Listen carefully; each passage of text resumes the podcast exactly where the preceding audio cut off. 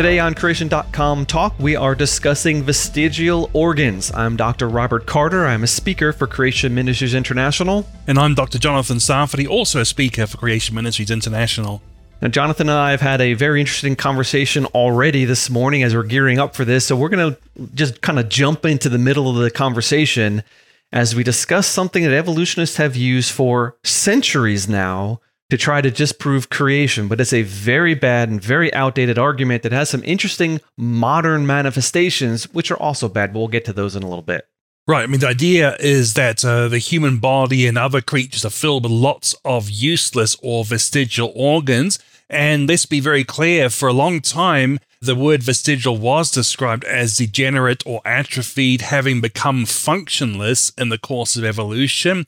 Uh, for instance, the World Book Encyclopedia 2000 says vestigial organs are useless remains of organs that were once useful in an evolutionary ancestor. But here's a question How can you prove something doesn't have a function as opposed to a function we haven't discovered yet? Excellent question. So I guess the point here is evolutionists predicted the presence of basically uh, evolutionary experiments gone bad or useless evolutionary experiments, things that may have evolved once, like in a fish, but now that we're people, we don't have any use for them anymore. So these remnants of old features should still be sticking around. Oh, that was the argument. And they once thought of about uh, 200 plus organs in the human body that uh, were useless, but okay. I don't think anyone would believe that anymore. I heard an anatomist recently say that we've discovered so many functions for the human appendix that we don't know what the primary function is. Well, the appendix, I think, deserves treatment on its own. I think one of the uh, things that was discovered in the last 10 years is how it's used as a safe house for good bacteria. And of course, that meant we had to realize that we have about as many bacterial cells as human cells, and most of them are good for us. But if you have an infection yeah. and your bowel was cleared, the bacteria are cleared. So, what the, the appendix does is store those good bacteria to repopulate. One function of many. So, so what are some other classic vestigial organs? The tonsils. Okay, they're very important for the immune system in the throat. You don't just want to cut tonsils out anymore. Uh, what's another one? I mean, things like the thymus gland was thought to be vestigial, yes. Uh, and yet we know it has a very important function. O- over and over again, these things which are supposedly useless, we've discovered what they actually do. Now, they thought the thymus was vestigial because it didn't have any ports or ducts, right? Yeah, then uh, that's why they're now called the endocrine glands. It means they have uh, their ductless glands, but you know that they're incredibly important things. Yeah, just because it didn't have a direct connection to the bloodstream or something didn't mean it wasn't excreting hormones and other important chemicals. So it was really an argument from ignorance the whole time, and presumably yeah. the idea of vestigial organs was a science stopper because it stops people discovering what these things do. Yeah, so evolution here actually hampered technological progress. Because once you decide the thing doesn't have a function, why would you want to study it? Huh. Excellent point. Well, I mean, I think the only thing is, I would say there might be some what I'd call vestigial organs, but again, would that actually prove disprove creation? Because we believe in creation followed by the fall. Yes. While Darwin was attacking as if we believe the creation is still perfect, as opposed to was created perfect and it's now degenerated. So our model would actually allow for vestigial organs, but we wouldn't necessarily find too many of them. If they actually existed. And there there might be a few out there somewhere, but I can't actually off the top of my head think of one that's directly vestigial because as we look, we find more evidence for function of all these different features in all different types of animals. The presence of a function is the Achilles heel of vestigial organ theory. Because all you got to do is look for a function and the idea dies. And that's what happened o- over time. All these hundreds of things that were supposedly left over vestigials. Oh, that has a function, that has a function, that has a function, that has a function. But there's something else in the design argument also. To have a feature doesn't mean it has an extremely important function.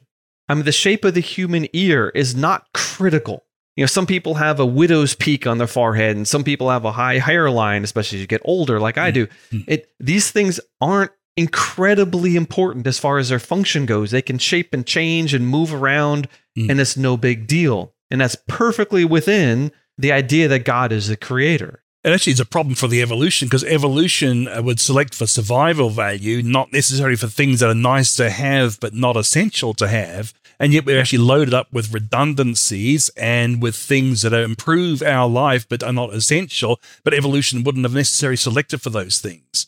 I mean, the only vestigial organ might be something like a blind fish, uh, the, the uh, shriveled eyes of a fish in, in a cave. We would say, well, yeah, they actually did evolve from, well, not, they devolved from sighted fish. But again, that's going downhill. It's not going upward. It's a, a creation. We have them in dark caves. So if you ha- they have a mutation, destroys their eyes, it doesn't get selected against. And we see a lot of that in the genetics world and bacteria, where Oh, okay. if you have a bacterium living in some environment, but there's another bacterium producing something this bacterium needs, well, it might lose the genes for producing that substance. It doesn't have to produce it. This other guy's making it. We see that especially in the ocean. In Mhm. different places in the ocean, the same species of bacteria might actually have different genes. Oh, well. Because if there's a complementary bacteria that's producing some chemical this first one needs, Mm. and this gene breaks, it's completely irrelevant because it can still get it from the environment. This is a process of breaking. If we're losing things, and so yeah, there might be a vestigial gene there. Okay, still fits within creationism beautifully. And it doesn't explain how the gene got there in the first place. And it seems that parasites are also a big example because you have the, the late Lynn, Lynn Margulis saying that the uh, uh, that causes syphilis and the Borrelia that causes Lyme disease uh, contain only about a fifth of the genes they need to live on their own. So it looks like you've got quite a few things that have lost maybe 80% of their genes because the body they live in, the, para- the thing they're parasitizing, is supplying the things they need, so the bacterium Yeah. doesn't need it anymore because you got human tissue providing all that the nutrients they need. So they've degenerated compared to free living things which are not harmful to us. Yeah, so would we call the genome of syphilis vestigial? Now we're getting into a matter of semantics and Mhm. definitions.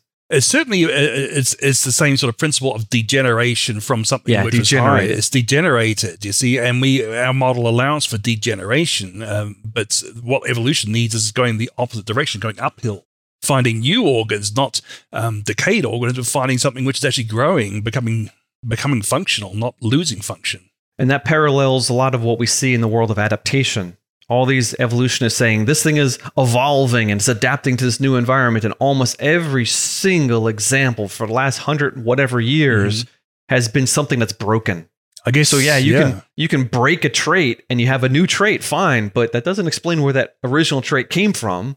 It's just some mutation happened, sort of like the the sickle cell gene in humans. right. If you carry that sickle cell gene, you have a great advantage in the presence of malaria. You're much more likely to survive a malarial infection, but it's still a broken gene and is still a, a decaying product of the genome, and it's not good for you. It actually hurts to have sickle cell anemia.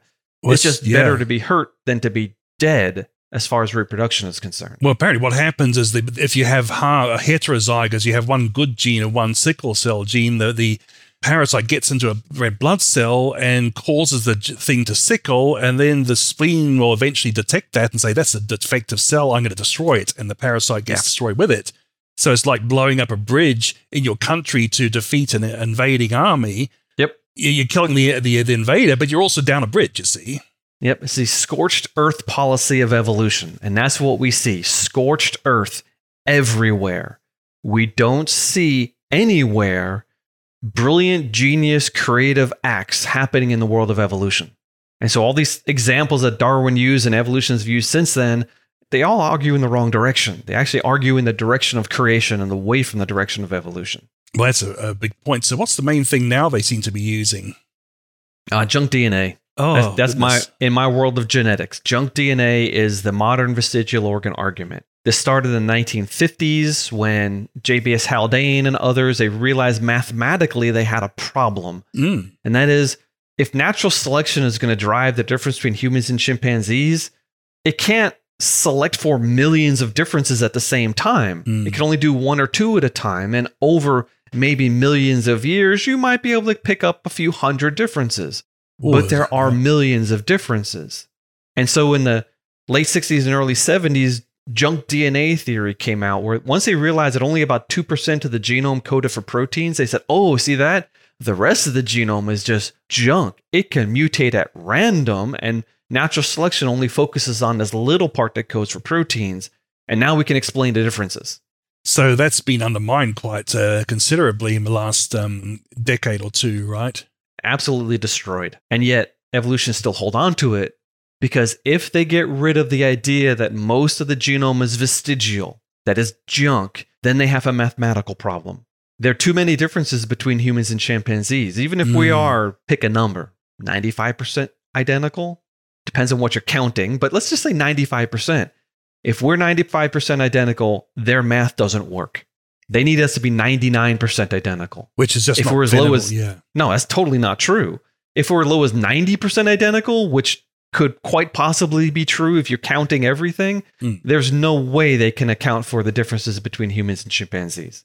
So they're holding on to this idea of junk DNA as tight as they can, even Mhm. though it has been completely destroyed over the last couple of decades with science advancements. So this is another uh, junk DNA as a science stopper as well, because it's again hindered research in finding the functions of DNA. Well, what are some of these functions? J.S. Mattick decades ago said that junk DNA was the greatest mistake in history of molecular biology. And I believe you've recently pulled up a, a newer quote from him. Well, he's actually now he was a professor, a geneticist at University of Queensland in Australia. Now he's a CEO of Genomics England. Okay. And in his profile page on that site, he said, "I think my most important professional achievement has been to be the first to recognize that the human genome is not largely junk, but rather that the 98.5% that doesn't code for protein specifies a massive hidden layer of regulatory RNAs that organize our development and provides a platform for brain function. This explains many mysteries, including the fact that the human genome contains the same number, 20,000, and largely the same repertoire of conventional protein coding genes as simple nematode worms with only a hundred, uh, with only a thousand cells. So the information that human that produces a human must lie elsewhere. So that's what the junk DNA does. It tells us the difference between um, nematodes and humans. So it's simply Yeah. doing something. And yet, uh, the idea of junk DNA was a science stopper in hindering discovery of these important functions. Yeah, we now know that the genome, even though only a little bit of it codes for protein, most of the rest of the genome has very important functions controlling which genes are expressed, which proteins are made, what version of which proteins Mm. are made, in which cell type, at different stages of development. It's like if our genome was a computer, the DNA would be the ROM Mm. the operating system written down that can't be changed. And then the RNA is the RAM. Hmm. That's where all of the decisions are made. That's where all the calculations are being done. So the RNA world is huge. Your cells produce a massive amount of RNA from the so-called junk DNA, and that all that RNA is making decisions on which proteins to manufacture. That's incredibly complicated and completely opposite of junk DNA theory. Well, the fact that it's actually it is being transcribed to RNA shows it's doing something, and Yeah. we have to still work out what a lot of it's doing, but it's still doing Yeah. something. I mean, it's not inert stuff that clogs us up, clogs up the, the genome, obviously. On the other hand, Mhm. from a design perspective, there still could be parasitic RNA. hmm There could be parts of the genome that aren't supposed to be transcribed, and they are, and, and the genome is actually, or the cell's wasting energy Mm. by making this because something broke. It wasn't supposed to be doing that way, and now it is. That's still, that's right there within creationism.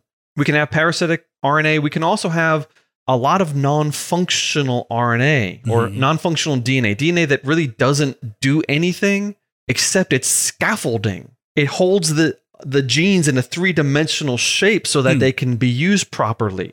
So yeah, you might be able to delete a piece of DNA and it might not kill the cell. Okay. In fact, you might be able to delete a lot of DNA. Just like if you took a house and you started knocking out bricks, you could probably like you know, a giant Jenga thing. You can Hmm. pull the things out and a lot of them aren't perfectly absolutely 100% necessary.